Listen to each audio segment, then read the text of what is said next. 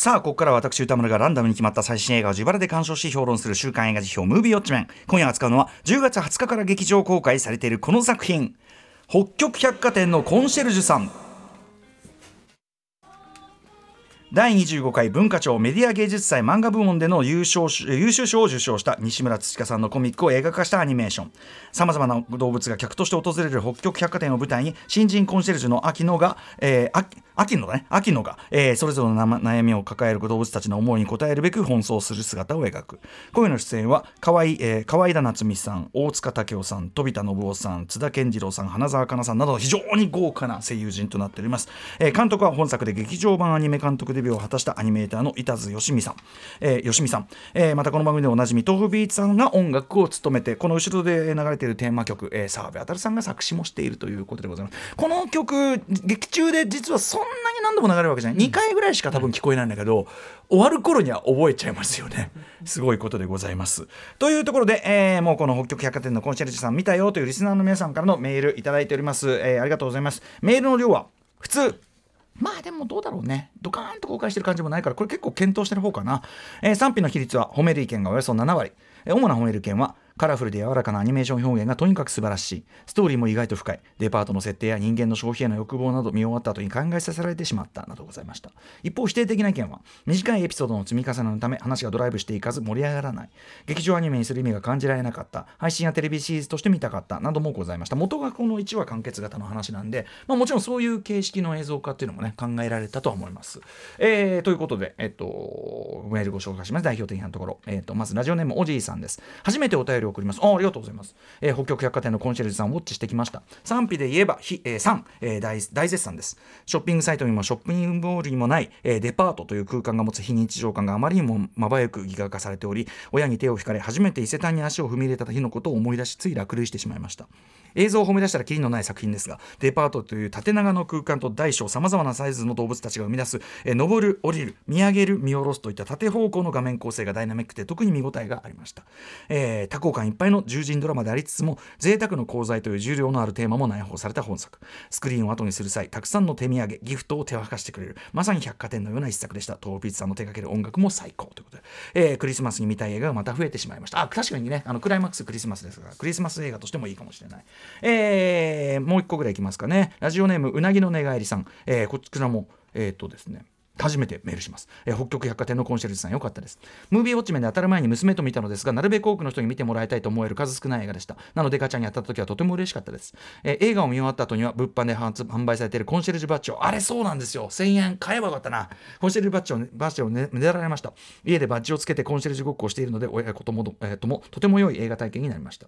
自分は作画寄りのアニメ好きなのですがとても丁寧に作られているのが分かり、えー、仕草口パクなどがキャラ付けされて描かれているのがよく分かりました、えー、癖が多い動物たちや大げさな動きの人たちをうまく描き分けているのは見ていて圧巻でした。エンディングクレジットを見て納得の原画人で君たちはどう生きるかで作画監督を務めた本田武さんやアトロクでもたびたび出演されている井上俊之さんも参加されているのでもうもう超一流もう制作陣ですよね。機会がございましたら作画演出のお話をスタッフにしていただければ設けていただければ幸いです。ということで。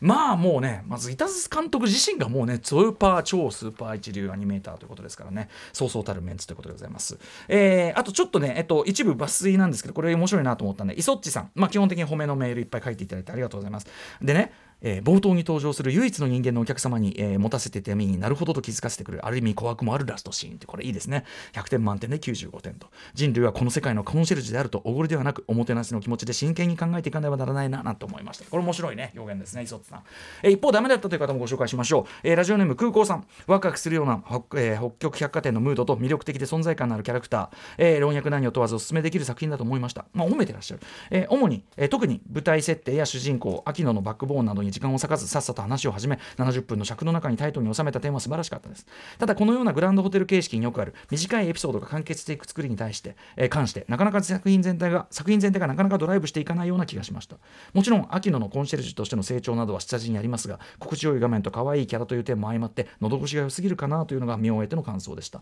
だれるところはないけど毎回一旦停止する感覚というかそうねこう季節ごとに一旦止まりますからね、えー、絶滅種 VIA の、えー、持つ切なさを含め、えー、グッとくるところもあったのですがもう一つ何かエモーショナルな展開なりがあればという気もします。がそうなると長尺になってしまうしうーむと一人でうなっています良質な作品であることは間違いなく誰にでも勧められるけれど私には少しだけ食い足りないというのが正直な気持ちですという空港さん。あとはやっぱりその、えー、テレビシリーズにしてくれたらなというご意見はね先ほども言いましたがちょろちょろありましたもちろん元が1話完結なんでその形式っていうのがまあなんていうかな普通に考えればフィットしてるっていうのはねもちろんそれも納得できる意見かなと思います。ということで皆さんありがとうございます。北極百貨店のコンシェルジュさん。ということで熊崎さんもご覧になってきたわけですね、はい、いかがだったでしょうか？よかったですね、うん、もう本当に安心して見てられるし、うんうんうちの一番上の娘が3歳ぐらいですもうちょっと、まあ、70分ぐらいだからこれ、はい、ギリギリこのぐらいの尺感だったら、うん、もしかしたら集中して生ききれるんじゃないかなっていう。マイファースト映画いいかもしれませんよ。いいですよね、うん、本当にキャラクターが可愛いいろんな動物たち登場してきますしだからそういう意味ではキャラクターも多くて飽きずに、はい、これ何これ何これ何でどんどん進んでいくし、うんうん、でストーリー的にもこうシンプルで成長物語ですし、うんうん、あなんかこのこの尺感とかこのこの感じの重さというかこれぐらいがなんか私ちょうど良かったかなっていうのは思いましたしあと結構そそれでいながら本当に深いところもあり、って考えさせられる内容もあるので、はい。うん、まあ、全方位で納得できるというか面白い作品だったなっていうところとちょっとこの前お話歌丸さんとか古川さんとかしたので、うん、その作画面とかの素晴らしさとかも話されていたので、ちょっとそれを踏まえてもう一回動きとかを見たいなっていうのが感想ですかね。はい村崎さんありがとうございます。初めてねあのー、ちゃんと親子連れでっていうか家族で生きうる作品にね、うん、あの、まあ、当たりましたんでね。ね、はい、ハントとか行くわけにいかないんでねちょっとね。ハントはちょっと無理でしょう、ね。えー、ということで あの久保崎君ありがとうございました。私も、えー、北極百貨店のコンシェルジュさん。えー、っと T ジョイ品川、えー、プリンス品川と東宝シネマズ日比谷で2回見てまいりました。どちらもそこまで埋まってるというわけでもないんだけどでも割と広めな年齢層の主に女性が多かったかな女性中心にしっかり人はいる感じお子さん連れも、えー、一組見かけました私もね。はい、えー、ということで北極百貨店のコンシェルジュさん原作となる西村ツチカさんによる同名漫画という漫画っていうかそのグラフィックノベルって呼びたくなるようなね感じの作品なんですけども、えー、2017年から2018年かけてビッグコミック増刊号に連載され単行本全2巻2017と2022出ており、えー、この番組アフターシックスジャンクションではですね2020年11月19日アトロク秋の推薦図書月間という流れの中でなんとこの後の、えー、ライブダイレクトコーナー大平瑞希さんのフィーチャリングゲストとして本当に偶然にも本当に完全に偶然にこのタイミングで、ご出演いただく予定のご存知スカート澤部渉さんによってご紹介いただいたのがこの原作。北極百貨店のコンシェルジュさんということなんですよね。なんと奇遇なその、えー、澤部さん今回の、えー、劇場用アニメ版北極百貨店のコンシェルジュさん先ほど流れた劇中流れる大変耳に残るあの百貨店のテーマね、えー、何でも揃う北極百貨店を作詞されているということですね。はい後ほどね、えーと、ライブダイレクトコーナーでもちょっとだけその話伺えればと思っております。ちなみにテーマソング含め、えー、本作の音楽担当しているのがまたまた当番組でおなじみの豆腐ビーツさんなんですがまあ何でも原作者西村村土香さんとは本当に普通に学生時代からのもう本当に友人というね感じでなのでそれを知らずに、えー、オファーした石津良美さん監督オファー来てすごいびっくりしたなんてことを言ってますねはい。ちなみにそのさっき言った百貨店のテーマ曲作詞は、えー、澤部さんで、まあ、作曲豆腐さんやってんだけど俺これはねあのねこの番組でですね彼が DJ やる時にねアトロク1時代にやっていたのクイズミックスシリーズの時にですねあの全国のスーパーマーケットスーパーのオリジナルソングを収集したことがありますね彼がね、えー、結構な手間をかけて。あれがおうおうスーパースーパーのソングスーパーオリジナルソングクイズ生きてんじゃんおい。これ絶対このテーマ曲作るのに。っていうふうに私思った次第なんですが豆腐さんいかがでしょうか？答え合わせは後ほどまたねあの今度お会いした時にしようかなと思いますが。はい、えー、ということで2022年には文化庁メディア芸術祭漫画部門優秀賞を獲得高い評価を得たその原作グラフィックノベル、えー、元のその、ね、原作のちょっと良さみたいなのを僕なりにあちょっと簡単に説明しておくと、えーまあ、シンプルな細い線で描かれた繊細に描かれた登場人物と非常にこう細密に同じく線は細いんだから細密に書き込まれた背景世界、えーまあ、そのバランスの鮮烈さとかあるいはとぼけたユーモアに満ちたいわゆるお仕事ものでありながらその背景には SF 的スケールと言っていいような生命論文明論みたいなものが浮かび合ってそのまあ多層性みたいなところで。まあ要はおしゃれで可愛いんだけどしっかり重厚さとかアート性もあるっていうね、まあ、すごい平たく言えばですよ、えー、めちゃくちゃよくできた作品で。まああの、日本漫画の流れというよりやっぱり海外の絵本とかグラフィックノベルバンドですねこういったところの、えー、に近いテイストと言えるんじゃないかと思います。僕ももちろん本当に大好きな作品ということでございます。でやはりその原作の大ファンだという板津さんが自ら企画を出したというこのアニメ版なんですけど板津義美さん、えー、いちいちタイトルを上げているとキリがないほど日本アニメ史に残る傑作の数々でですね作画や原画やキャラクターデザインなどなど手掛けられてきたもういわば、えー、アニメの絵を書いて動かす方のベテランってことですね、えー、実際に直接書いて動かす方のベテラン、えー、で劇場長編は僕、まあ、本作が初めてということなんですけど僕はですね今回ちょっと非常にミスをしましてですねあの板津さんが2015年に初監督された短編「三つ編みの神様」って言われてこれあの来週月曜11月6日に当番組のゲストにおいでいただく、えー、京町子さん原作の、ね、短編で、えー、でまあ賞も取ってて国際映画祭で賞の賞とか取っててみたいなことで、えー、で、まあ、ちゃんとこれねあの見る方法もあったのに気づくのが遅すぎてあこういうのがあるんだって僕自身ちょっとこれこれ拝見できてなくて本当に申し訳ないですね。監督ご自身ですね。あちこちの取材で今回の北極百貨店はこの三つ編みの神様で、まあ、打ち出したご自身のスタイルの発展系だなんてことをおっしゃってるんでこれ見えてないの本当に痛いんです。すいません。こういうとこがこういうとこが本当にっていう感じでございます、えー、不勉強で申し訳ありません。追ってちょっとなんとか勉強したいと思いますが一方であのテレビシリーズを初監督されたえーとボえー、ボールルームへようこそっていうね2017年のシリーズがあってあの社社交ダンスのねやつですですけどこのタイミングでこれは遅まきながら拝見してですねもちろん絵柄とかはね全く違うんだけど、えー、特にこの見せ場となる社交ダンスシーンでですねアニメならではのデフォルメされたキャラクターの描き方動かし方特にこうダイナミックにこうキュイーンと動いた後にピタッ、まあ、社交ダンスなんでフシューンとこうやってピタッみたいなそういうアニメならではの動きのけれんキレ気持ちよさみたいなものがめちゃくちゃこだわってるアニメで、えー、そこが肝なアニメで、まあ、今回のアニメ版北極北極百貨店のコンシェルジュさんを見て僕がやっぱりまず一番印象に残ったあたりつまり原作漫画からアニメーションにアダプテーション翻案するにあたって一番大事なチューニングの部分と感じられた、えー、感じられた部分と重なるそのアニメーションならではの動き自体の気持ちよさみたいな、はい。えーまあ、パンフレットに掲載されてる絵コンテからもですねその板津さんによる自身による絵コンテからもその、えーと、純アニメ的アクションその気持ちよさのこだわりみたいなのがちょっと伝わってくるな、まあ、詳しくは後ほど言いますけども、えー、で、まあ、劇場用長編アニメへのアダプテーションという意味では言うまでもなくこれも大きな脚色脚本ですね。脚本ね、えー、基本そのさっきから言ってるように1話完結型の原作の各エピソードをどのようにその映画的な一本の太いこう流れにうっすらでもいいから太い流れにまとめるかっていうのがまあ問題なわけですけども、えー、脚本を手掛けられたのは、えっと、あの実写ドラマ版の方の凪のおいとまとか、えー、あとアニメだとあの漁港のにっこちゃんとかですかね。やってらっしゃる大島りかさんっていうかな、えー、里見さんか大島里見さんという方が、えー、と脚本を手掛けられてて。とにかくですねこのえー、大島さんによる脚本。原作漫画から長編映画に際しての脚色というか再構成がこれいろんなご意見あるようですけど僕はこれこう再構成うまって思いましたね。めちゃくちゃうまいと思いました。えーまあ、さっき言ったようにお話としてはですね、まあ、ある職場に新人として入ってきた主人公が失敗を重ねながら成長しその仕事の真髄を、えー、掴んでいくという、まあ、いわゆるお仕事もの、まあ、いっぱいありますよねこれね。毎日にいとまがない、えーまあ、それが例えばその格式あるサービス業ゆえにその例えばお客さんさんたちの、えー、群像劇でもあるグランドホテル形式なんてさっき出てきましたけど群像劇でもあるというあたり。例えば、えー、矢口忍監督の「ハッピーフライト」とかね。あれもまああのほらあの憧れてきた職業でで初日でで失敗重ねちゃってあちゃーってねなんかやってちょっと似た雰囲気ある気がするんですけどね。ハッピーライトとかまあ要はああいうのがお話の基本にあると。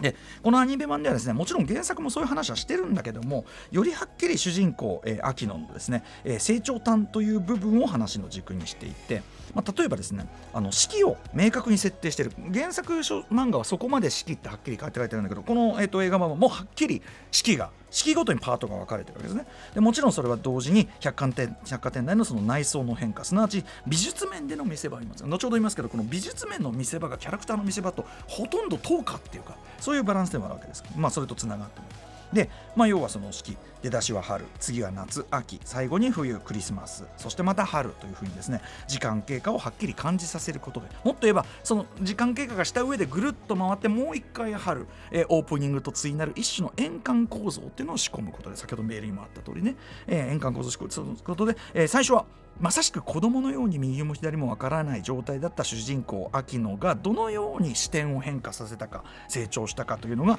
より劇的に際立つような作りに今回の脚色再構成ではなってるわけですね。まあ、うまいなって思うわけですよ。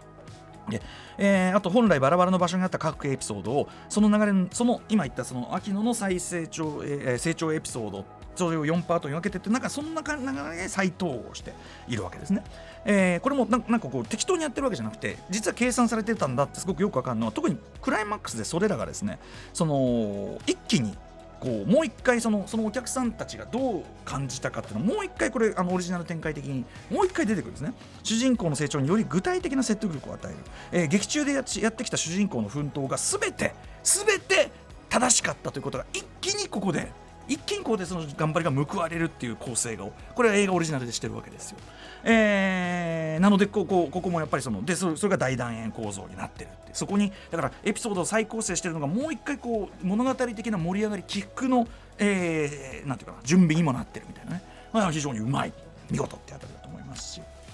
えー、映画オリジナルのアレンジ追加要素も電化点がいくらあって。例えばですねあの途中出てくるライオンの子があの悲観するあまり手すりからこう身を乗り出してというとこうあれ原作にはない、まあ、下りであってで、まあ、ちょっとこれやりすぎじゃないかなってその時点では僕思ったりもしたんですが、えー、クライマックス原作にはないある種のアクション的なというかなある種のこのさっき言った上から下下から上なんて言ってましたけどえ縦の動きを含むあのちょっとこう派手な見せ場をこう足してるわけです、えー、劇場予兆編アニメとしてしっかりそれが用意してあるというそのくだりとその手すりから身を乗り出すっていうのがあの対になってるんだと。あなるほど。そのためにあそこでああいうくだりがあったのかと気づかされたんです、まあ、なかなか周到なものがあるってことですね。ということで、えー、一見これだから1話完結原作ならではの、まあ、淡々とした繰り返し的な話し運びをしているように見えて実はその映画というものになるように構成というのが考えられ練られてだからこその盛り上がりも実はちゃんと用意されているという非常によくできた脚色だというふうに私は思いました。えー、でですね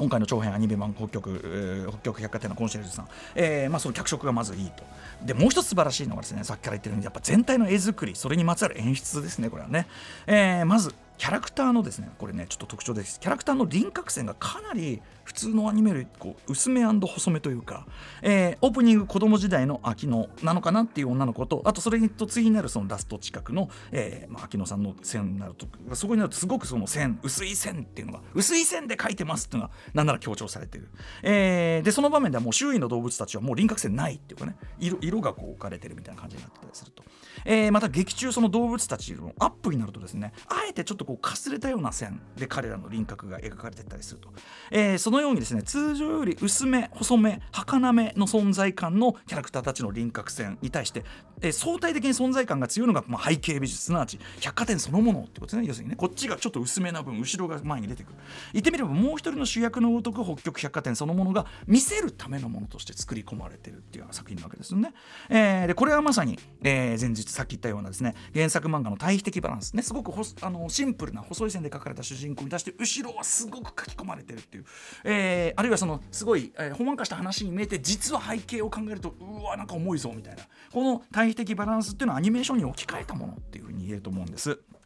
えーまあ、さっき言ったように季節ごと売り場ごとの、えー、デザインとか色合いとか照明の変化、えー、あと置いてあるもの商品たち、ね、それぞれこう身につける動物たちの大きさなんかも違いますから、えー、そういうのなんかも見るだけでも非常に楽しい目に楽しい作品でございまして、えー、パンフレットによればですねコンセプトカラーデザインというクレジットが、えー、されている広瀬泉さんという方からですね通常であれば背景美術が固まってからキャラクターの色をこう決めてそれに合わせてキャラクターの色を決めるという順番なんだけどそうではなくてこの作品に関しては絵コンテにもう先に直接彩色してその背景もキャラも要するに同時に色を決めていった方がいいんじゃないですかっていうことを提案して、えー、このねあの広瀬さんによるこうなんていうかカラーコンセプトボードみたいなものがこれあのパンフに載ってるんですけどもうピクサー級っていうかこれ自体で一冊本欲しいっていう美しさですけどね。すごいですけどね、えー、そうやってまあ要するに、えー、っと本作のキャラクターキャラクターと美術っていうのがそのなんていうか合わせて全体が世界全体が等価な感じ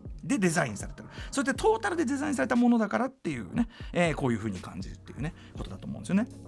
えー、さらさらにさっき言ったようにですねおそらくまさに監督としての、えー、いたず、えー、吉見さん、えー、持ち味というかこだわりのであろう部分ということで、まあ、キャラクターというのさっきから何度も言ってますがアニメーションならではの動きの気持ちよさダイナミックさキレケレン、えー、ひたすら全編に溢れててもうなんていうかアニメって楽しいねっていうのがいっぱい見れる作品なんですよね。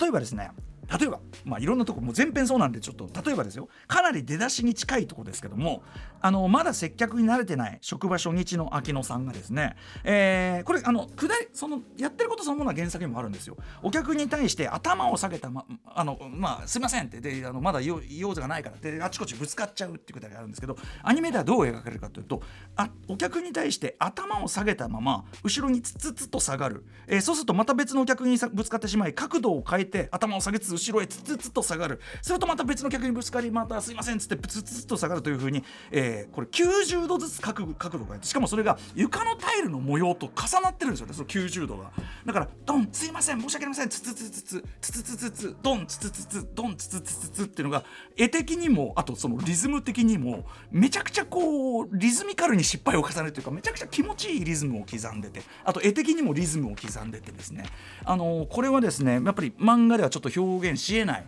面白みとか気持ちよさっていうのがここではこうでやれてたりするわけです。もうこの時点でああいいなここのアニメいいなっていう感じがする、えー、こういうアニメならではの、まあ、ドタバタアクションスナップスティックなアクションの繰り返しそのリズム的な気持ちよさがそのまま笑いにつながっていくこの感じはそれこそですねあの細田守監督版の「秘密のアッコちゃん」からの時をかける少女前半みたいな彷彿させる。あのめちゃくちゃギャルギャグが切れてる時の細田さんを彷彿させるぐらいの腕だと思いましたし、えー、あとですねやっぱりコンシェルジュさん忙しくねあの動きますから。もちろん走りもいいんですね本作はね。走りがいい。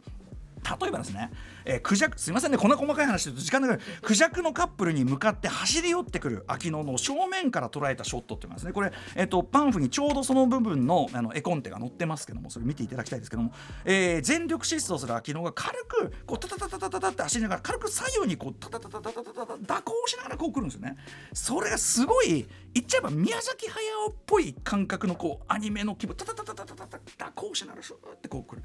うん、これあの絵コンテにもこのちょっと蛇行してる感じが書かれてますんでそういうこのタタタタタと蛇行ゆらゆらってこのなんていうか動きと一致したリズムとグルーヴみたいな宮崎駿初なんか分かりませんけど気持ちいいっていうのがあったりすると。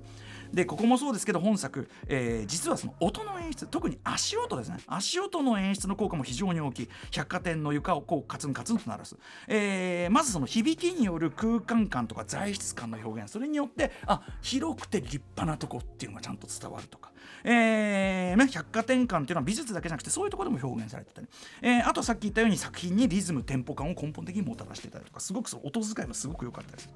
えー、あとまあもう一つ忘れちゃいけないのは動物アニメっていう側面ですね、えー、動物をアニメとしてどのようにして描くかどのぐらいデフォルメしてどのぐらいリアルにするかっていうのは実はそのディズニーから始まって、えー、日本で言えば東映動画。やっぱり東映動画の伝統っていうのはすごい感じさせる作品なんですね。東映動画の始まりから脈々と続くアニメーションの伝統の言ってみればある種根幹をなつモチーフ動物アニメ、えー、本作の場合二足二足歩行させてるけど骨格感とかはそのままだったり、えーと、絶滅種でそもそも動いてるの見ようがないとかあと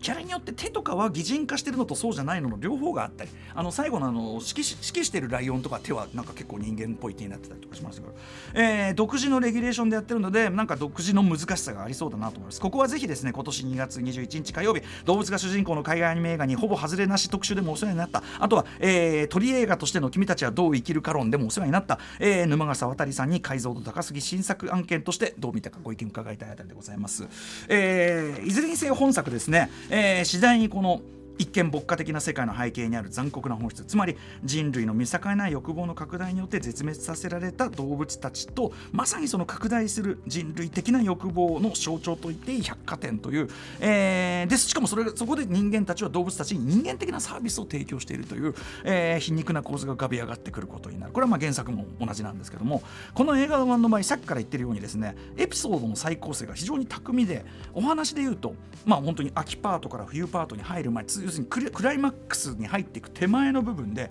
原作漫画では当然各エピソードに分割して語られていた絶滅種たちがどのように人類に搾取され絶滅したかという話をここで一気にまとめて出していくんですね。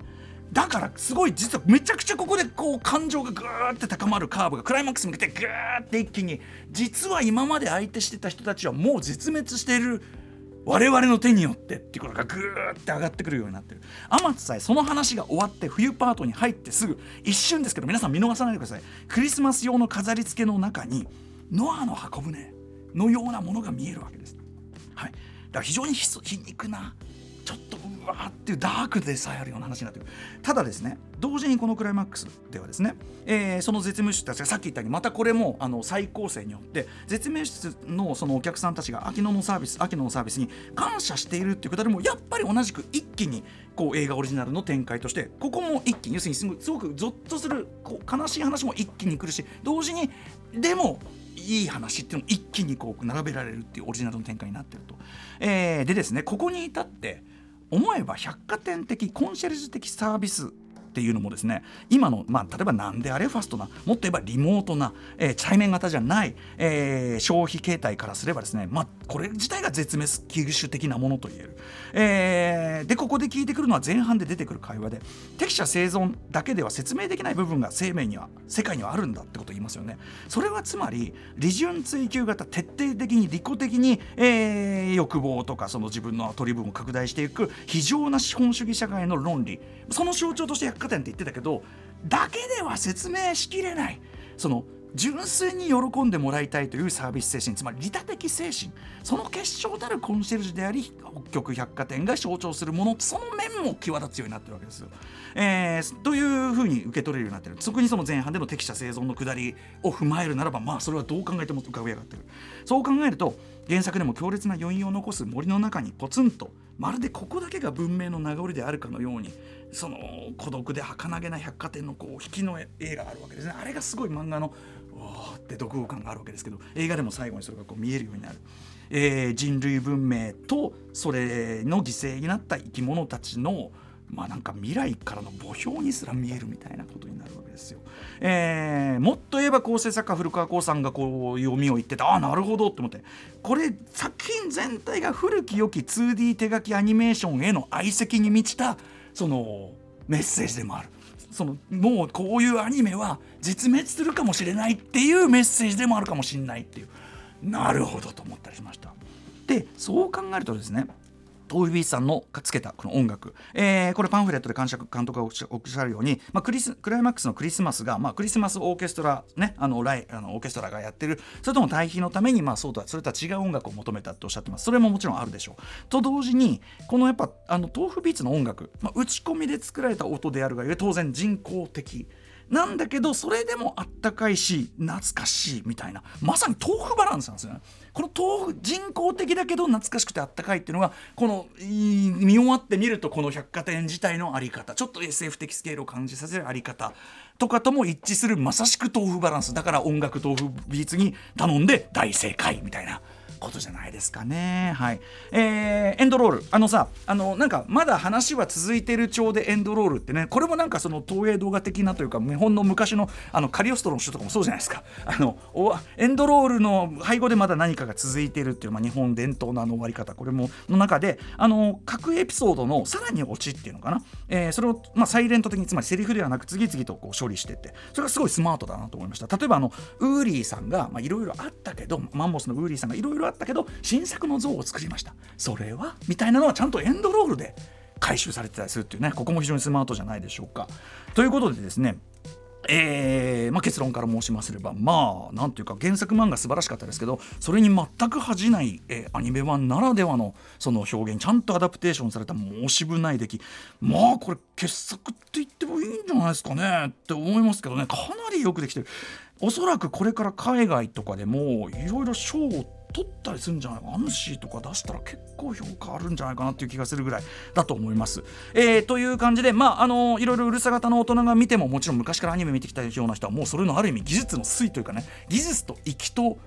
なんか志の推が込められたような作品でもあるもちろん見応え抜群な上にでもお子さん連れで見に行っても全く問題ないっていうかねうん、話もめちゃくちゃ分かりづらいしこれだけ間口が広くてちゃんと作られてて、えー、掘れば掘るほどそして読みがいも深読みしがいもあるみたいな感じで本当にこれほど万人にお勧めできると言える作品はなかなかないんじゃないでしょうか、えーまあ、上映時間の見やすさ70分ちょっととね、えー、見やすさも含めてですね、あのー、ぜひあとやっぱそのやっぱこの北極百貨店のこのデパート全体のそのねでかい空間縦の空間とか空間をこう丸ごと味わってこそなんぼなんでこれはやっぱり劇場で見るのがやっぱりねあの醍醐味というものではないでしょうか。ぜひぜひ現在公開中の劇場を駆けつけて北極百貨店のコンシェルジュさんウォッチしてください。After Six Junction 2さあということで来週えーとなんだっけ？11月2日かな？11月9日ごめんなさい。11月9日にウォッチする候補作品初作品を発表します。えまず最初の候補はこちら。ゴジラマイナスワンえー、そして続いてこちら。映画「すみっこ暮らし継ぎはぎ工場」の不思議な講師のりなさんおしでございます、えー、3つ目はこちら。私がやりました。フランソワ・オゾン。ねいろんなの撮ってんね、えー、そして4つ目、えー、ザキラ引き続き入ってます。デビッド・フィンチャー新作です。5つ目。ドミノ、えー、6つ目。シス不死身の男。7つ目。キラーズ・オブ・ザ・フラワームーン。8つ目。ザ・クリエイター創造者。そして最後の候補はリスナーカプセルです。えー、ラジオネームない方からいただきます、えーえー、歌丸さんに今回評論していただきたい作品はファン・ジョンミン・ヒョンビン主演の、えー、極限境界線救出までの18日間です。ということで、はい、あの複数の方からいっぱいいただいております。非常に見応えたっぷりの作品に仕上がってます。ということでございます、えー、ということでレッツガチャタイム！いってみよう。え、っとえー、と1枚回してで1万円余計に払ってウクライナ人道支援のためにここのとこずっとやってますがもうあまりに目に余る人道危機、えー、とパザレスチナガザ地区の、えー、と今すぐの人道危機のためにさらに2万1万上乗せしてもう1回回すシステムをやってます、えー、ちなみに今週から失敗しないように、えー、と1枚1枚もらうお小遣いシステムとなってます。ポンポロリンはい来た、えー、6 6、6、シス、シス来た。ね、えー、シスはこれ、箕輪田君見て面白かったらしいよ。さあ、そしてもう一個いってみよう、コンコロリン。さあ、コンコロキン来た。7来た。7なんだ。777ああキラーズ・オブ・ザ・フラワームーン来たやったー！いやもうやるやるっしょ。これボンボコボンですよ。はいはいはいキラーズ・オブ・ザ・フラワームーンでございますね。ようやく当たりました。えー、ということで皆さんからの感想をお待ちしてます。評論してほしい映画も募集してます。リスナー枠に採用された方には現金2000円をプレゼントいたしております。宛先はどちらも歌丸アートマーク TBS.CO.JP までお願いいたします。以上ムービーウォッチメンでした。After Six Junction